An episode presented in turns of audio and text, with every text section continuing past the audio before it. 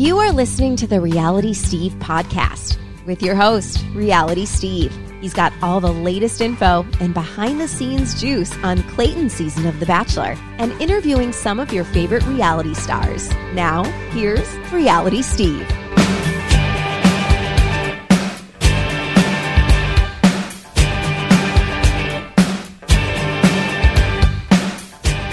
Up, everybody? Welcome to podcast number 272. I'm your host, Reality Steve. Thank you all for tuning in. Good show for you this week. We got your reader emails. We're about halfway through the season, a little bit, I guess, through the season. And yes, we did have a guest set for today. They had to reschedule.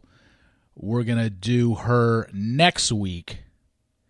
And you're going to like that one, I believe. We haven't recorded it yet but they got busy and we had to postpone it. So I was like, let's just do some reader emails. So we'll get to these momentarily. I did want to talk about something that I was having a recent conversation with a friend about in regards to my site and you know the gossip tea whatever you want to call it the we've talked about it enough and i can share something now that crossed my mind and something that about a year ago I was thinking of doing. And you know, you you're all familiar with the um, Instagram account DeuxMoi, and you know that my issues, what my issues are with it. They are a site that literally says on their own homepage that what they print basically isn't vetted and they don't even know if it's true or not. I mean, if you want to get the exact wording, hold on, I will. I'll pull it up. I should have had this pulled up, but um, the exact wording is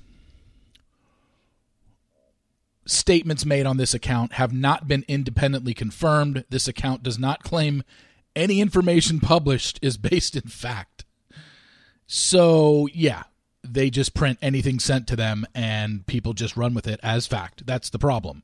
It literally says nothing is fact, yet everyone takes it as fact because they'll send it to me and say, Did you hear that so and so? This is referring to so and so, isn't it? And it's like, they're referring to anything. They're making stuff up, or they're just posting stuff that is sent to them without doing any vetting. But there was a time where I was thinking of doing whatever you want to call them, blind items on my site, only dealing with Bachelor Nation people. But my thing was, I would never give the answers, you know, because then that would be outing people for some probably pretty bad shit. I wouldn't be posting stuff like, hey, this person bought 10 boxes of Girl Scout cookies last week. No, I'd be posting stuff that would be um, not positive and not paint them in the greatest of lights because of all the stuff that I've heard over the years. Like, you know, I've heard a lot of things and I've seen a lot of things.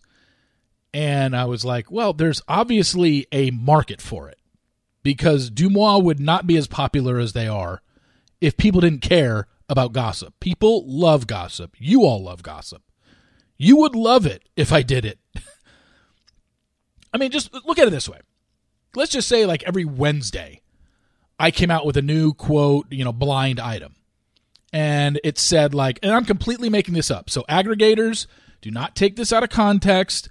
Do not say that Reality Steve is accusing someone of the French. No, what I'm about to say is completely made up. Okay?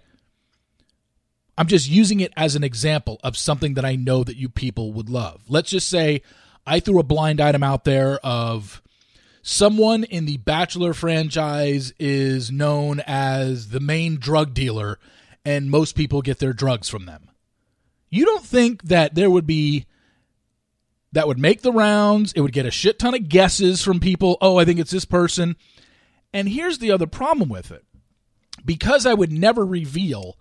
I mean, like I said, that's fake. But whatever my blind item is, I would never reveal who the person is. So there's two things wrong with that. Number one, there would be a bunch of guesses, and within those guesses, I'm sure people would take that as fact because somebody would guess like, "Oh yeah, I've heard that too." And I've heard it's this person. And then it would immediately become fact to a lot of people. It would spread, and then that person would have to answer for something that isn't even about them. And number two, I would just be accused of teasing. And what's the point of doing this, Steve, if you're never going to give us the answer? So it really didn't make any sense. But then DeuxMoi does it, and people love it. So, I mean, go figure.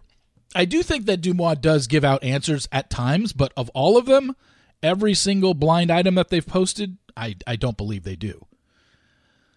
So, yeah, there there was a time where it crossed my mind, but and people have asked about it, like, would you ever, you know, spill tea like that? And I'm like, look, I could easily, if let's just say I did one one a week, that's 52 a year. Right now, before even starting something like that, I could easily do two years worth of. I've easily got a hundred facts that I could put out there. That's dirt on contestants. Some would be, re, uh, uh, some would be like one contestant has two or three stories I've heard about, and I would just split those up. But I could easily have a hundred. I could have two years worth. And if I started doing it, just like DeuxMoi, I would probably be getting even more emails about stuff because they want to see it posted. So it would be very easy to do. But, you know, after everything that I went through last April, it, it just doesn't make it just doesn't make any sense, even if I'm not revealing who the person is. And you know, I'm sorry to even give you guys any sort of teaser about this, but I've been asked about it, and it's just not something that I care to do because people will end up getting falsely accused and will have to answer for stuff that doesn't even con- concern them or pertain to them because people will run like wildfire and take something and it'll spread like wildfire about somebody that it's not even about. And then I guarantee people will be emailing me and saying, "Oh, well, is it is it? This? Can you tell us? Can you give us something else about that one? I think it's this person." And it just puts me in such a tough position. And it's just like, then why did you put it out there in the first place? Which is what I would get accused of. Yet you guys would eat it up. You know you would. You'd love it. It would give you so much to talk about. It would be like the one thing every week. If you don't look forward to my column or my reader emails or my podcasts, trust me, I guarantee it would be something that every single week oh, did you see the reality Steve blind item this week? Like it would be big. Trust me. I'm I'm well aware. And there is a part of me that was like at the time like you've got to take advantage of this. You know too much. And and this and, and there is an audience for this. If there wasn't an audience for it, I wouldn't do it. I wouldn't even it wouldn't cross my mind. But knowing the success of a of a garbage site like DeuxMoi, which doesn't even vet their stuff and just posts anything, you don't think stuff that I posted, which I know to be true, or believe to be true, yeah, it just it can't happen. Um, but it was brought to my attention um, a few times, and I was talking about it with somebody. I'm like, you know what, I can talk about this publicly just to let everybody know, like it's it's not going to happen. But yeah, I could easily, I could easily do it. It's just not something that I said. It just would cause too many problems too many people would be falsely accused of things. They'd have to answer to it, and um, yeah. And if, I'm and if I'm never going to ever reveal who it is, which I don't even know if I legally could, even if I believed it to be true, that would just be it. Would just I mean, why not just come out and say it? Like, oh, so and so did this. Okay, you know, which is exactly what you know people got in trouble. It's like you know they call you out for it, and you get and you get crapped on for it. Yet, if I did it, people would love it. So it's a catch twenty two, I guess. But yeah, I just wanted to uh, I just wanted to bring that up and kind of mention it momentarily. But um, we've got about fifteen or twenty emails of yours from the last seven days or so, and some that came in over the last week that I took out of reader emails to put in this podcast, and some that came in earlier today after I put out my column and said, hey, let's get some more reader emails in for today's podcast. So without any further ado, let's get going with podcast number 272. All right, let's get going. First email. Hey, Steve. Pretty sure you're not listening to Nick's podcast, but he completely defended Shanae in his recap. He's literally the only person I've heard defend her, but it's clearly because he loves talking over his co hosts and arguing with them, even his guest co hosts. It made me think of you back when you were on his podcast. Kudos to you for handling it the way you did. Thanks for the recap. I always enjoy them and your podcast too. Look, for anyone that doesn't know what this emailer is talking about, do me a favor. Go back and listen to the podcast that I was on with him. Listen to what he was telling me his biggest problem was with me. Now listen to what he does on his podcast since then. I rest my case. Next email. I do have a few questions. When contestants are cut at the rose ceremony, we all know the SUV or limo ride is just for show. I was wondering do the contestants actually get to go home right away, or are they not allowed to go home for a while, like days or weeks? What about when they are traveling internationally or down to the final four or three? All right, let's handle this. This is a question that is asked a lot. It's been answered numerous times, but we'll do it again. When they're still in LA, if you get sent home at the rose ceremony, basically you leave the next day. You're on, you know, you go back to your room that night. You're in the mansion, or no, actually, you actually leave the mansion. You go to a hotel, and then you leave. You know, the next day. Internationally or even domestically, say someone gets eliminated in, you know, Houston. Uh, you know, the rose ceremony that we're going to see in next week's episode. I'm already blanking on who got eliminated in Houston, but they will get taken to a different hotel. You get to go to sleep and then you're on a plane the next day heading home. Final four, same thing. Three head to the location for overnights. The fourth one goes to bed, wakes up, heads home the next day. Now, the only one that's different that doesn't go home right away, and they used to, but then it changed because spoilers were getting out, because once people knew who the final three were, then you know it's about a week from the final three rose ceremony to the final one rose ceremony. Well, if the third person is seen anywhere in the United States, people knew that okay, well they finished third, and we know who the final two are. So basically, I think since I can't remember what season it was, I know that Kaitlyn had to stay in I know that Kaitlyn stayed the extra week, so that's Chris Soules' season. It probably started before that, but that's off the top of my head. That, that's as far back as definitely I remember that people staying. God, even Sean's season. Yeah, I think AshLee Frazier had to stay too. So, yeah, it's been a while, but basically, when you're eliminated overseas, you have to stay until the end of filming. You got you have to hang out with a a handler, and you basically have to help them keep the secret is basically why you had to stay, or else they would just send you home.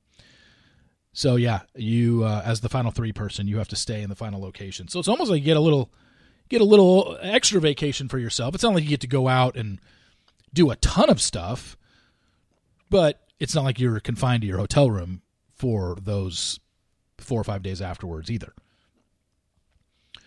Uh, the second part of their question was during a one on one date, I have noticed that the contestants do not get to eat and sit there talking with the food on their plates.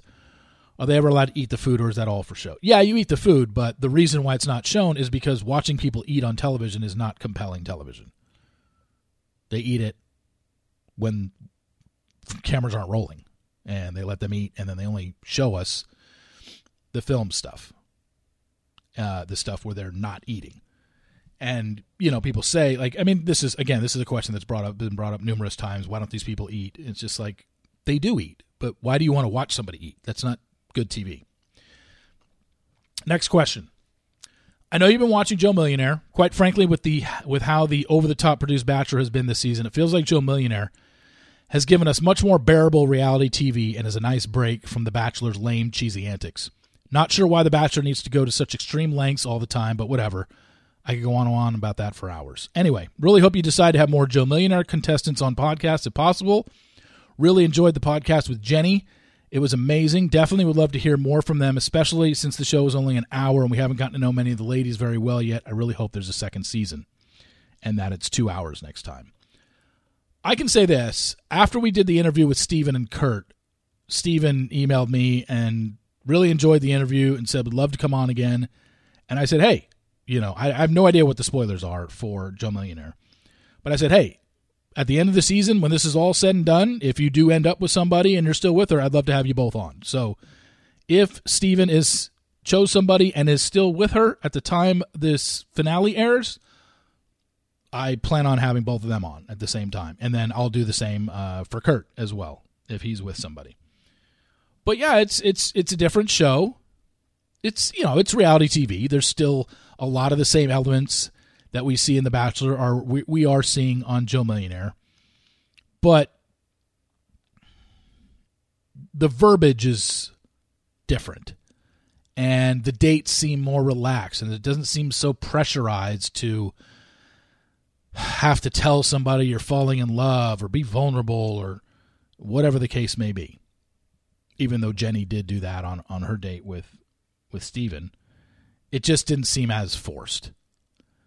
So definitely plan on having more Joe Millionaire guests on in the future. Next one. Hey RS, like the other readers you have done already, like other re- Jeez, I read that sentence wrong.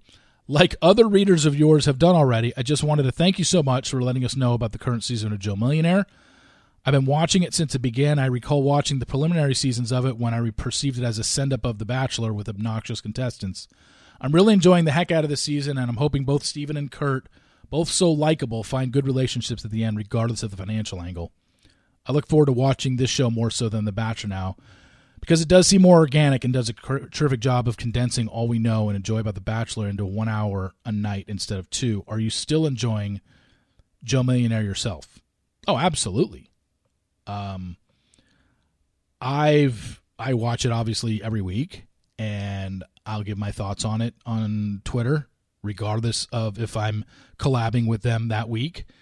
But yeah, it's it's great. I really really like it and I, I'm curious to see where it goes with Kurt and Steve. About this season of The Bachelor, meh. We got totally overdosed on Shanae the past couple episodes. I'm looking forward to seeing how she gets excused by Clayton and her reaction to it. I'm sure she will be unrelenting in the hot seat of Women Tell All too. I hope we don't have to see her or Cassidy on Bachelor in Paradise. Well, um, you know, Bachelor in Paradise doesn't film till June. They don't start really recruiting people until April or May. You know, they put feelers out and basically they ask anybody once they Uh, are eliminated from the show, like, hey, would you be interested in Paradise? But you can only have a certain amount. So I think. I, I mean, look, as much as we dislike them and as much as we dislike the characters that they play on this show, could I see both of them doing it? Sure, because they're going to want more TV time and they're going to want, and the show itself is going to want to do the whole dramatic music of bringing Shanae down the stairs when, you know, Genevieve is already on the beach or Elizabeth is already on the beach. Like you can already see you already you can already you can already play production producer right now of how that's going to play out.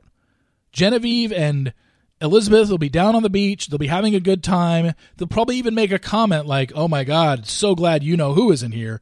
And then the very next scene, you'll see some legs walking down the steps, and it's going to be Shanae. Like, it's so easy to produce this show. But yeah, I mean, you can. That's what they're here for to provide uncomfortable moments, and Shanae would provide an uncomfortable moment showing up on the beach in a place where everybody there is not going to be a fan of her. So, at least the women. Next question. Not really a question. well, that answers that. But just an opinion weighing in on the Shanae saga and producer involvement. I'm so glad you called it out that the producers absolutely carry some responsibility for not only allowing it, but seemingly promoting it for Shanae to bully and make fun of Elizabeth. Being a neuroatypical is absolutely not something anyone should make fun of or be bullied for, Yet the producers seem to not only let it go, but propagate it for a storyline. I wonder if someone had poked at Abigail for her hearing loss on Matt James' season, if they would have received the same screen time or if they would have promoted that storyline. Anyway, thanks for calling it out. Producers hold as much responsibility in my eyes as Shanae. So you bring up an instance from Matt's season where somebody that had a clear hearing disability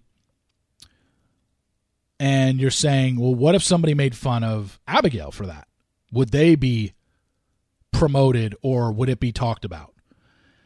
You know, I it, it's hard to say because in my mind, I can't even go there that someone would be would be that vile and that disgusting and go that low to make fun of Abigail's hearing loss.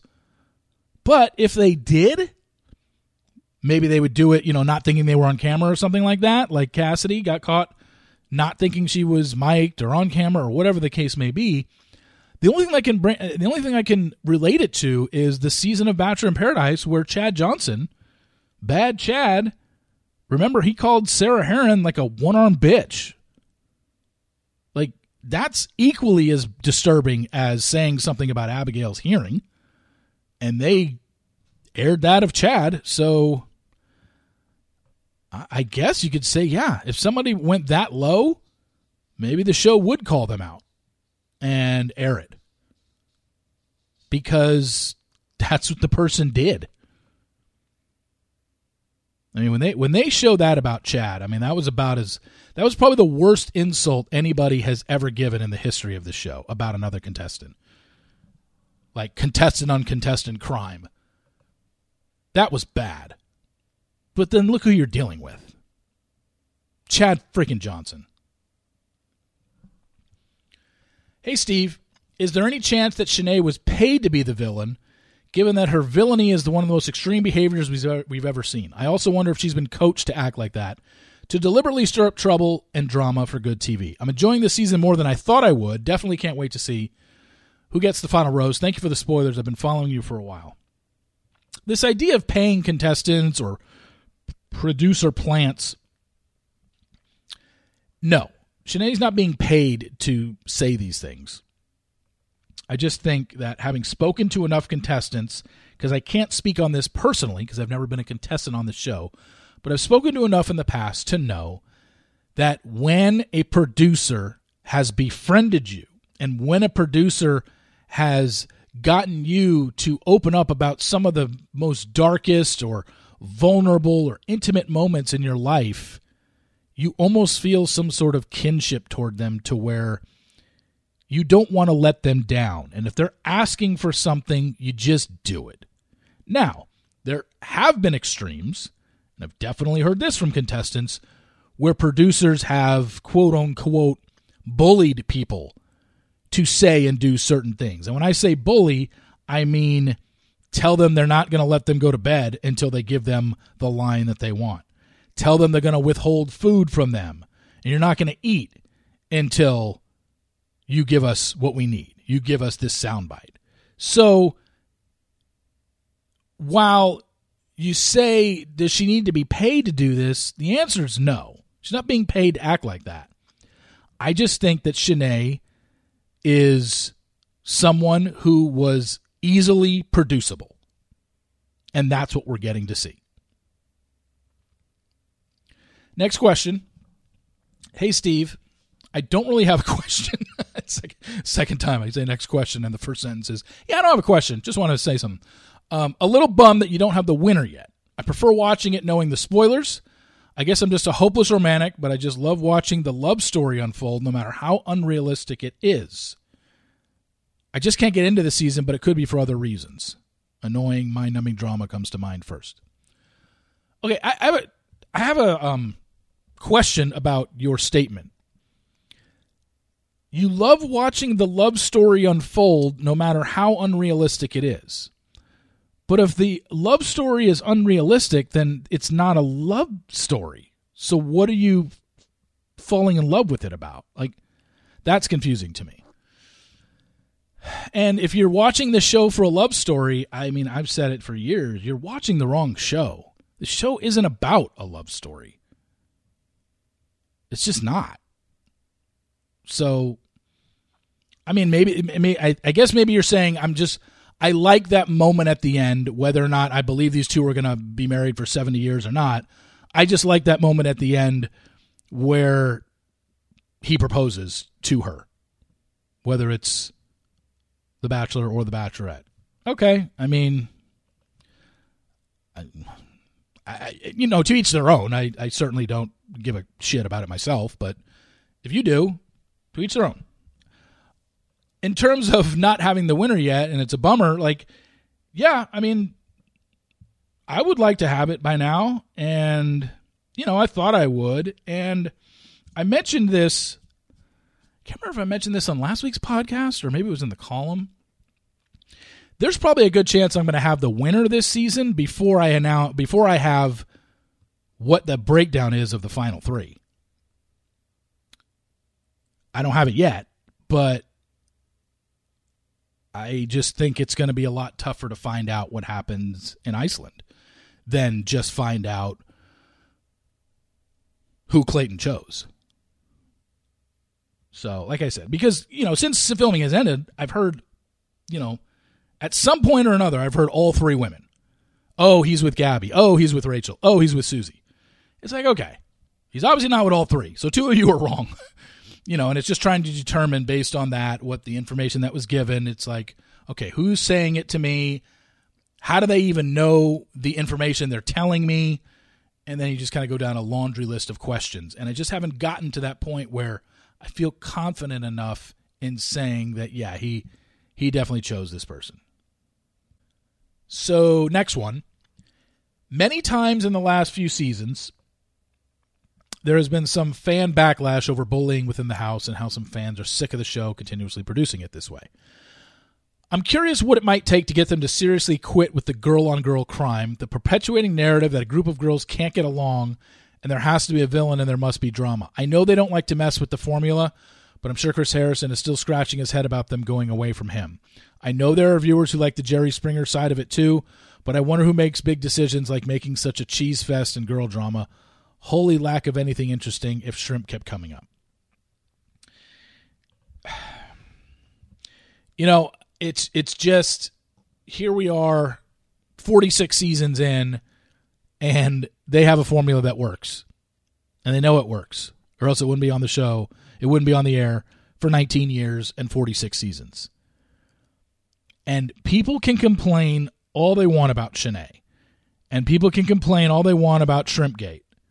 And people can complain all they want about any past villain of this season. But I'm sorry. The Bachelor or Bachelorette would not be on the air for 19 years and 46 seasons if everybody in the house got along every episode. It just wouldn't. That's not compelling television at all. Be honest with yourself. I'm sure a lot of you listening to this right now that watch The Bachelor and The Bachelorette I'm sure plenty of you have seen the Real Housewives franchise, right?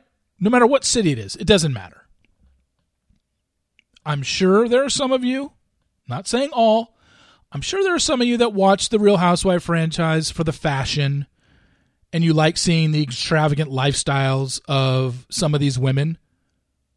But would the show be nearly as intriguing to you if all of them got along and there was never any drama and there wasn't any cattiness and Lisa Rinna wasn't being accused of this and Brandi Glanville wasn't being accused of that. That's what fuels those shows. So I know it's the same for The Bachelor. Now you might say what we're seeing isn't compelling either. Fine, that's a different argument to make. But I'm telling you, if it was peaches and daffodils every single episode, and every girl got along, and there was never any sniping, and there was never any cattiness, and everybody was happy about everybody else getting dates, you'd be like, this is so boring. I, I trust me. I maybe it's hard for the re, uh, the viewer to see that because you have you've never gotten a season like that in 46 seasons. You've never gotten a season where there wasn't drama.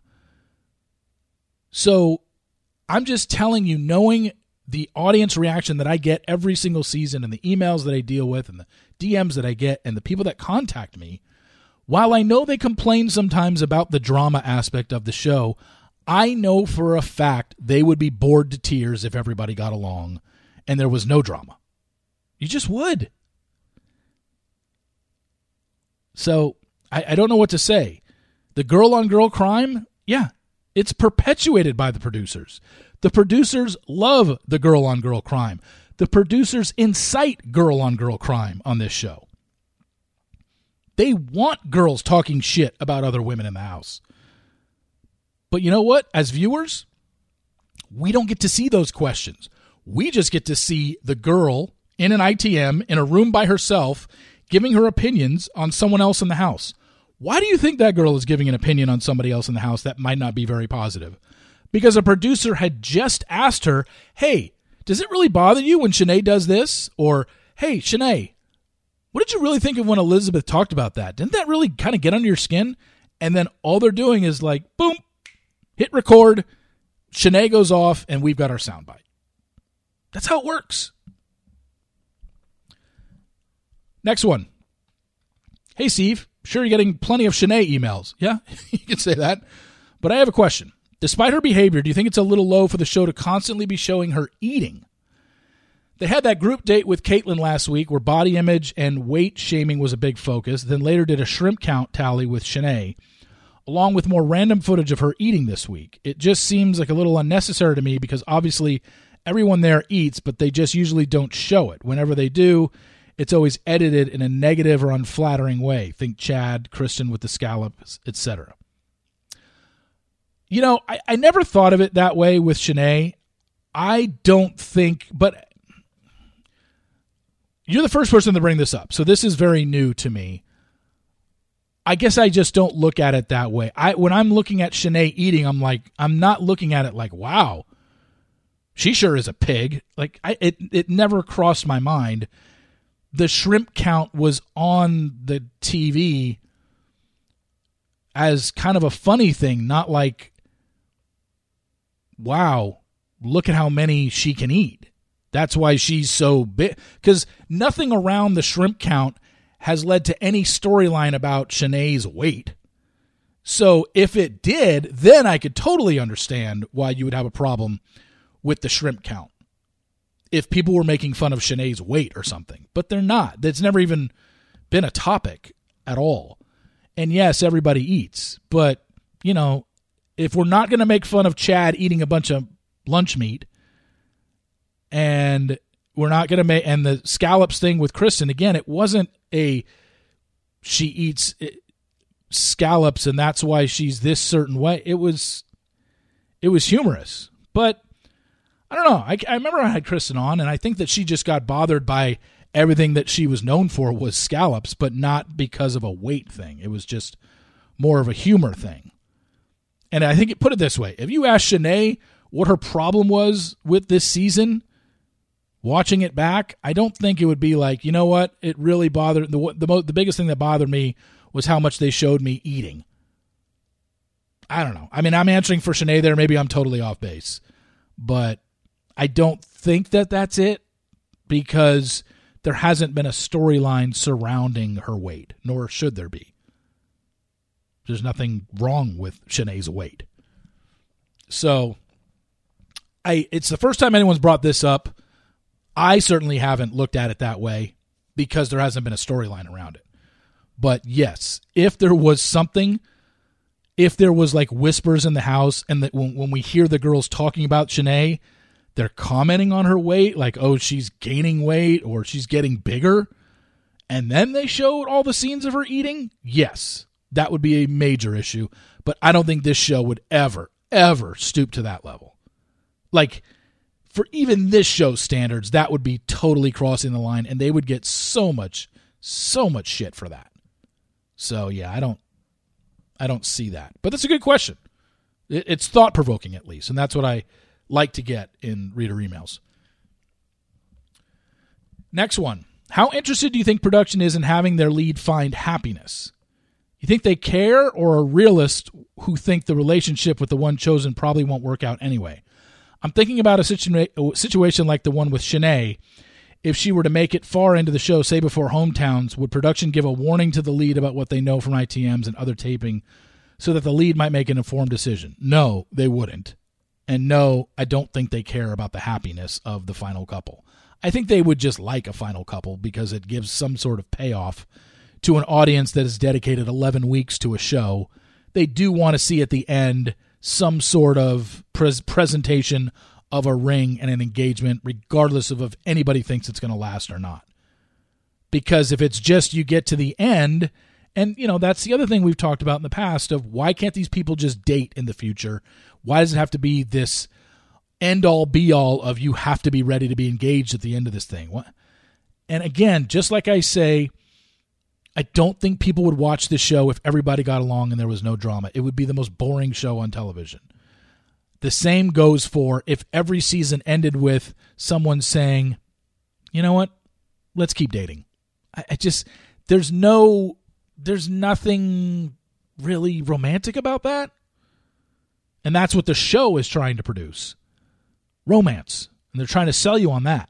Even though we know it's not about that, they're trying to sell you that it is. And by doing so, they're presenting this ring at the end, which is like the thing that you have to capture to win the game of The Bachelor, if you want to take the Game of Roses definitions literally. So, yeah, it would just not be, the payoff would not be nearly what it is if at the end Clayton is just like, hey, I choose you. I really like you. Let's keep dating. Because technically, if you're not going to put some sort of finality on it of let's get engaged, then I think most of the leads would be like, yeah, I'd like to continue dating more than one person because I really like them both. So it's like the ring is forcing them to make a decision.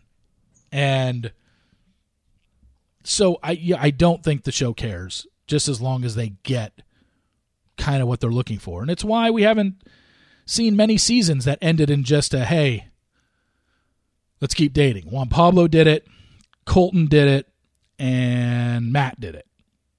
That's three in the last, you know, I can't remember who before that didn't get engaged. But every bachelorette's gotten engaged, all 17 of them. It 17 or 18? I think it's, uh, what is it? I'm looking here. Hold on. Um, it is what 18. Yeah, Michelle was bachelorette 18. So I guess technically 19 because Tayshia and Claire were two in season 16. So there's been 19 women who had the bachelorette role that got engaged at the end. Oh wait, Jen Schefft didn't. So 18 of the 19 women got engaged. Everyone else got engaged. Bachelors, different story. Because in the beginning of the show, it was more of a, it wasn't this finality of getting engaged and getting a ring. But in recent seasons, yeah, um, Juan Pablo, Colton, and Matt since 2000, what, nine? Yeah, since 2009 was Jason's season. And even before Jason season, that's where my memory kind of goes a little sketchy. But starting at Jason season, which aired in 2009, um, or did he air? He did he film in nine and air in ten, whatever the case may be. From Jason Mesnick seasons on, there have only been three bachelors that didn't get engaged at the end, and I just told you those three a couple times. Before that, there were definitely engagements, but not all of them. I just don't know them off the top of my head, and I don't feel like looking them up. Next one. This is kind of long, but I, th- I think it's definitely important. Hey, Steve. Just finished reading your post from today about people on social media sending death threats, etc., to the season's villain, Shanae, and it made me think about the recent death a former Miss USA Chesley Kryst, who died by suicide. By the way, the correct way to refer to this is died by suicide as opposed to committed suicide. As a woman of color, a black woman, this really bothered me because as a former pageant queen myself from years ago, Chesley really was the epitome of Miss USA strong, educated, gorgeous, well liked, just seemed like an overall good person on the outside. Turns out, despite all that, she still never felt good enough and experienced incessant bullying from social media trolls. So much so that ending her life seemed like a better option than dealing with all of her mental health struggles, which seemingly stemmed from social media and strangers' opinions about her. This also reminded me of the former Bachelor contestant, I think her name was Gia, who also took her own life several years ago. I guess I don't really have a question for you, just more of a comment. that I really appreciate you calling this behavior out in your posts, even though we know the trolls will probably never stop and the show won't do anything about it. Remember when Rachel Lindsay spoke on the hate she received, in which the show, in my opinion, did a poor job of addressing it? I can't remember if it was a special episode or what it was.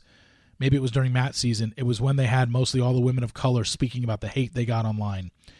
Anyway, I appreciate you always addressing this and at least doing your part to help try minimize the random trolls online from bullying people in the public eye, especially when you have said for years that this show does the same thing every single season and don't seem to care about the after effects the contestants experience once their 15 minutes is up.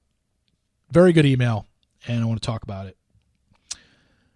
I am, I you know, I don't follow the pageant world very much unless these contestants, you know, become on the show and then, you know, you kind of hear stuff here and there.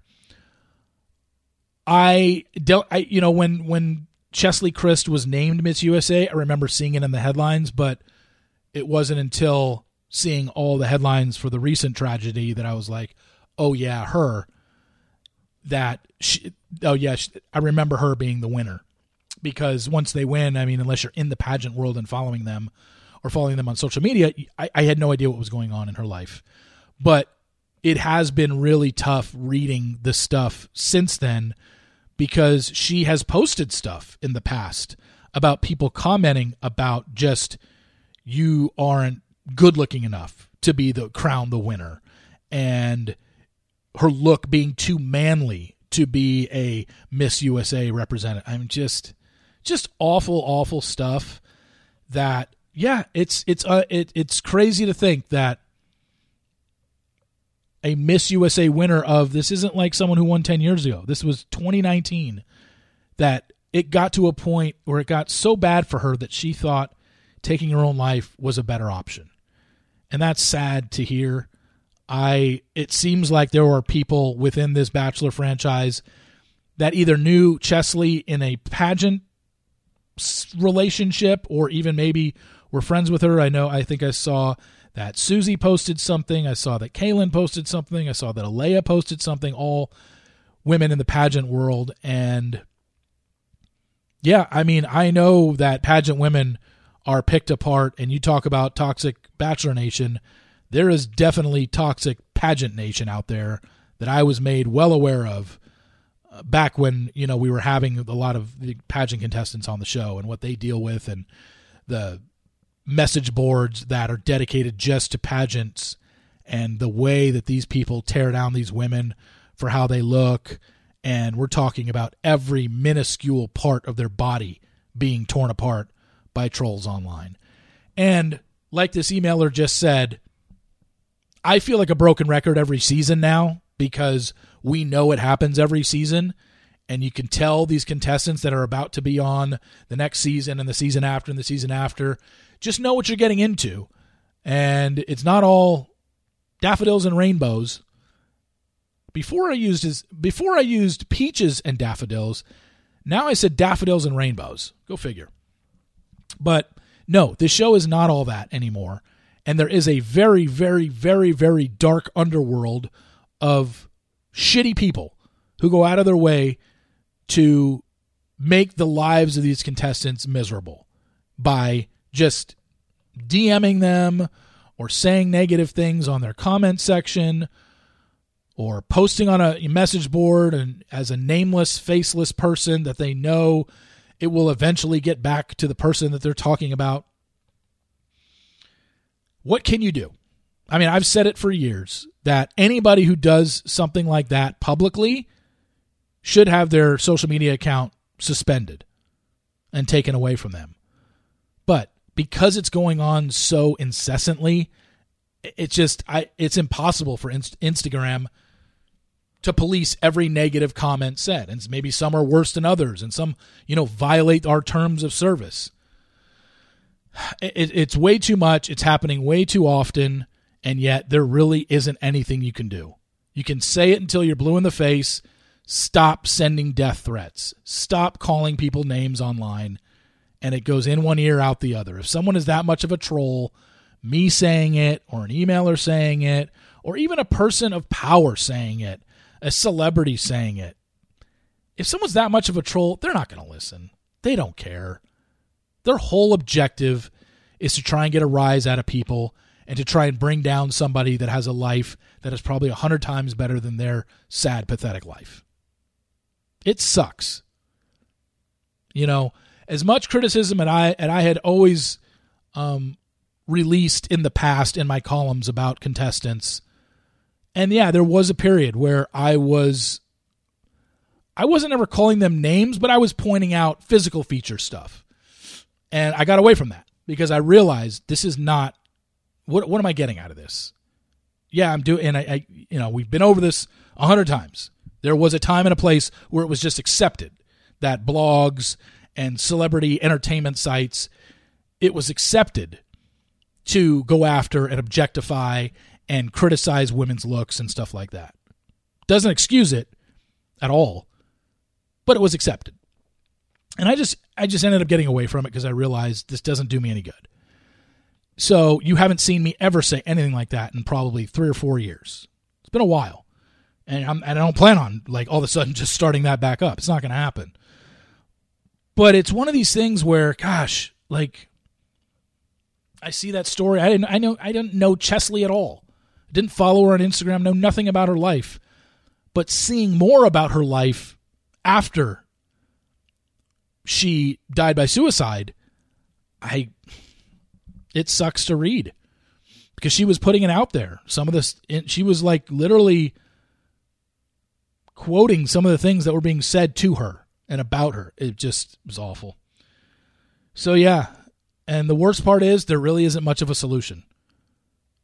You know, you can report accounts all you want. They'll just start up a new one. They'll create a new email address and create a new account and troll somebody to tell them how ugly they are or how fat they are or how disgusting they are. And that's what trolls do.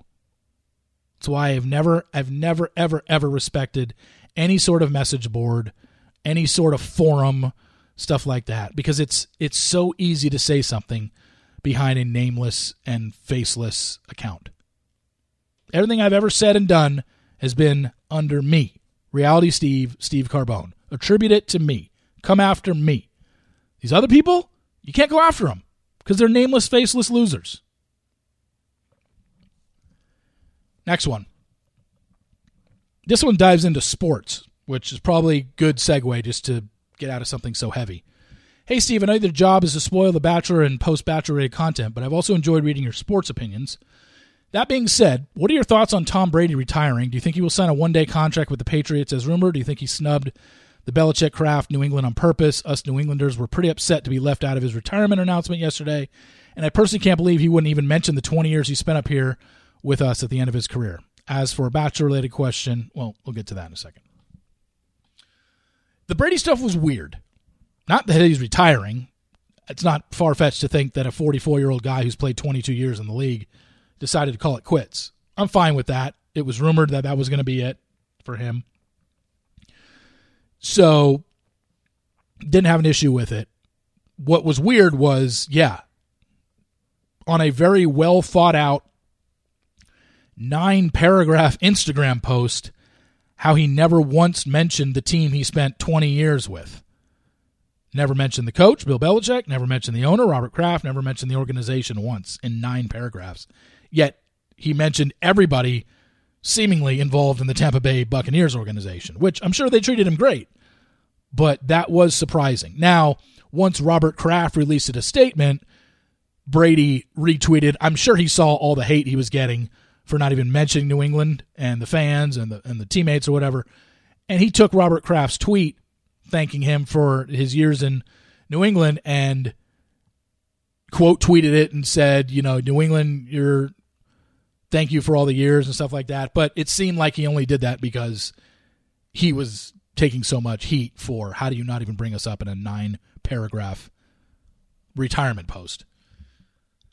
So yeah, it was weird. I don't know if it was a snub. It seemed like it was because I it's not like Brady just released one paragraph and just couldn't and never snuck anybody into it. Like he went out of his way to thank everybody in Tampa and nobody having to do with the Patriots organization. So it was surprising.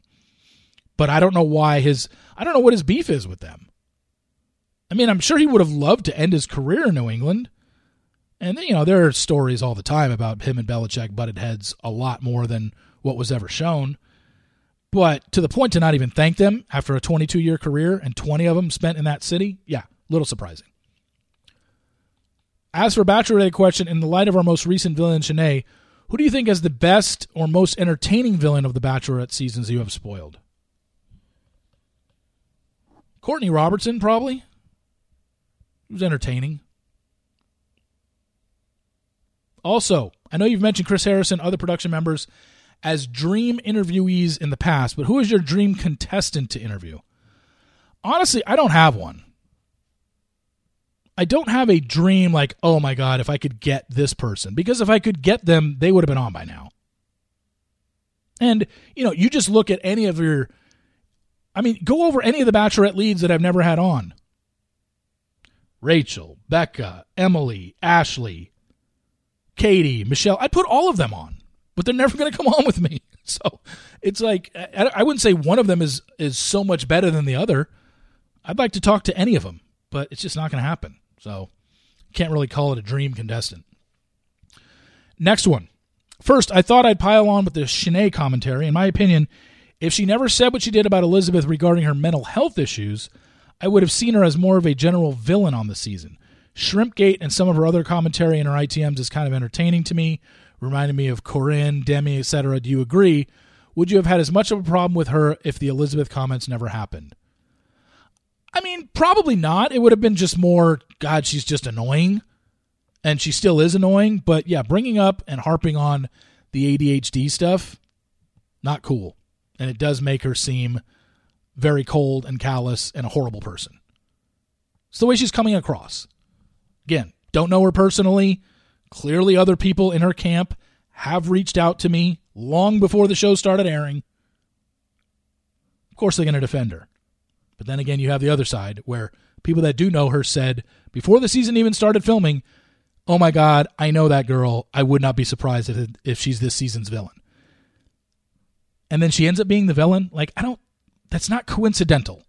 Those people just didn't take a stab out of the air because as I said in my column yesterday or on Tuesday, you know who I didn't get emails about saying, you know what, I think she might be the villain?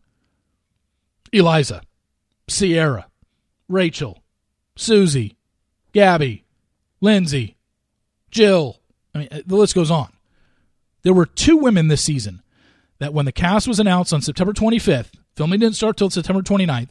I can't tell you which day it was, but it was between the 25th and the 29th probably on the 25th, because that's when the names were getting out there and I was posting all of them, I got two women where I would say a majority of the, hey, I know that girl, this is what I can say about them comments were negative, were Shanae and Cassidy. It's just, that's not coincidental. I know you will share how Clayton season ends as soon as you have the proof you need. I thought there has been a season or two in the past where the finale was coming up and you still didn't have solid proof. Do you plan to share with us what you're hearing if we end up getting to the final three and you still haven't spoiled the ending yet? Or do you fully expect to know before then? Uh, my answer to both of those questions would be I don't know. I don't know if I plan to share what I'm hearing and I don't know if I fully expect to know before then. So it's really tough. I'm not sure. Finally, I'm a Marquette University grad. I've been really excited watching our basketball team this year. It's Shaka, Shaka Smart's first year with the team. I think they're doing way better than anyone expected. Number 17 versus Providence just squashed their seven game winning streak, but they've been winning against numerous top 25 teams and are still number 24 themselves it seems like the teams you bet on end up winning, so want to bet on Marquette in the NCAA tournament. Um, good points. Marquette is playing their best ball in the last month. As far as betting on men in the NCAA tournament, I'm not going to say that now because I don't know who they're playing yet. It, NCAA tournament is all about matchups and who they're playing, where they're seated, what location they're in. There's a lot of factors involved. Is Marquette going to win the national championship this year? No, they're not going to. But Can they win a few games in the tournament? Absolutely. By the way they're playing right now, I just hope they haven't peaked in January. You know, they didn't get off to the greatest of starts, and then they had a, I think, a seven game winning streak. And now we're heading into February, so let's hope they, you know, keep it up. By the time you all hear this, they will have already played Villanova tonight, and that's another big win or another big game. They beat Villanova, I think, two weeks ago in in Philadelphia. So if you can sweep Villanova and win that series against them this year, definitely looks good for their resume. But yeah, they are a team I definitely have my eye on as a first round matchup that I don't know how much the public knows about them. Therefore, they might be get get a favorable line in whoever they play. So they're definitely a team I have my eye on. Um, I always liked Shaka Smart at VCU. He really, I was shocked that he didn't do well at Texas. I, can't believe that he never won a tournament game there after all his success at VCU. Surprised that he left Texas for Marquette. Was that was definitely interesting. But uh, I'm going to watch the game tonight, and we'll see. It all depends on the matchup when it comes to the NCAA tournament. Last couple here. Um, we got two left. Um,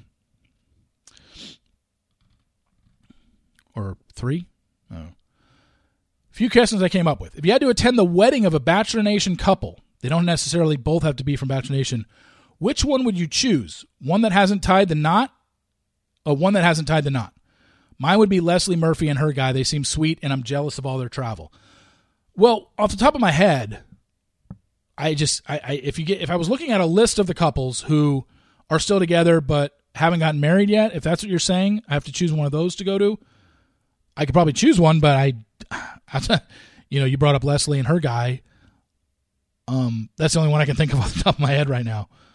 Well, I mean, I guess you know, Katie and John, um, uh, Michelle and Nate. Um, yeah, I, I don't, I don't know. I, I have to see a full list of everybody and probably give you a better answer. If you had to live in a house for a summer with ten people from Bachelor Nation, five male, five female, who would you choose? Doesn't necessarily mean who you like the most, more so who you would have the most fun with, be entertained by. Mine would be Michelle Money, Emily Maynard, Tia Booth, Tayshia Adams, Michelle Young. For the men, Sean Lowe, Wells, Jordan Kimball, Noah, and Joe Park. Hmm. I mean, there's over a thousand people that have appeared on the show over the course of 46 seasons. I could not name it five without taking up a ton of time right now. And yeah, that's a tough one to answer of just, hey, give me five women and five guys you'd want to hang out with from this show. Honestly, I don't want to spend a summer with 10 people from Bachelor Nation. I, it doesn't interest me in like the least bit. Oh, that might be like that might be like torture. I know you said you don't eat much at home, but favorite meal to make at home? Um, heating up mac and cheese, Kraft mac and cheese. The little cups, those are great. Great snack. Do you watch the Olympics? If so, favorite winter and summer sport to watch? Summer sport is probably either track and field or basketball. And Winter Olympics, I can't say I've ever really gotten into because I know absolutely nothing about the Winter Olympics in terms of the competitors themselves. I just, you know, it's like go USA, and you know, you you like to see good stories and you like to see um, USA do well, but I don't know any of the people on it, so it's so hard to get into. Hi, Steve, longtime Bachelor franchise and fan and longtime reader. Truly appreciate what you do and all the spoilers you bring us. Couple questions. One, there's a video Tayshia has posted on her Instagram. It's of her working out in what looks like her Manhattan apartment on a machine called Tonal. The content section is everyone reacting to the men's shoe collection in the room she's working out and people are assuming her and Zach are probably back together. Have you heard any rumors about that possible reconciliation? No. That doesn't mean it hasn't happened. It's just I haven't heard anything about Tayshia.